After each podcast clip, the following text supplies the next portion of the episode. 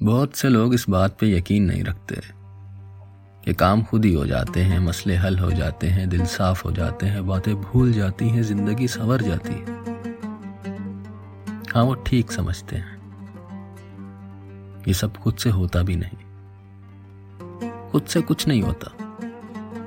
लेकिन कोई ना कोई, किसी ना किसी तरह ये सब कर देता।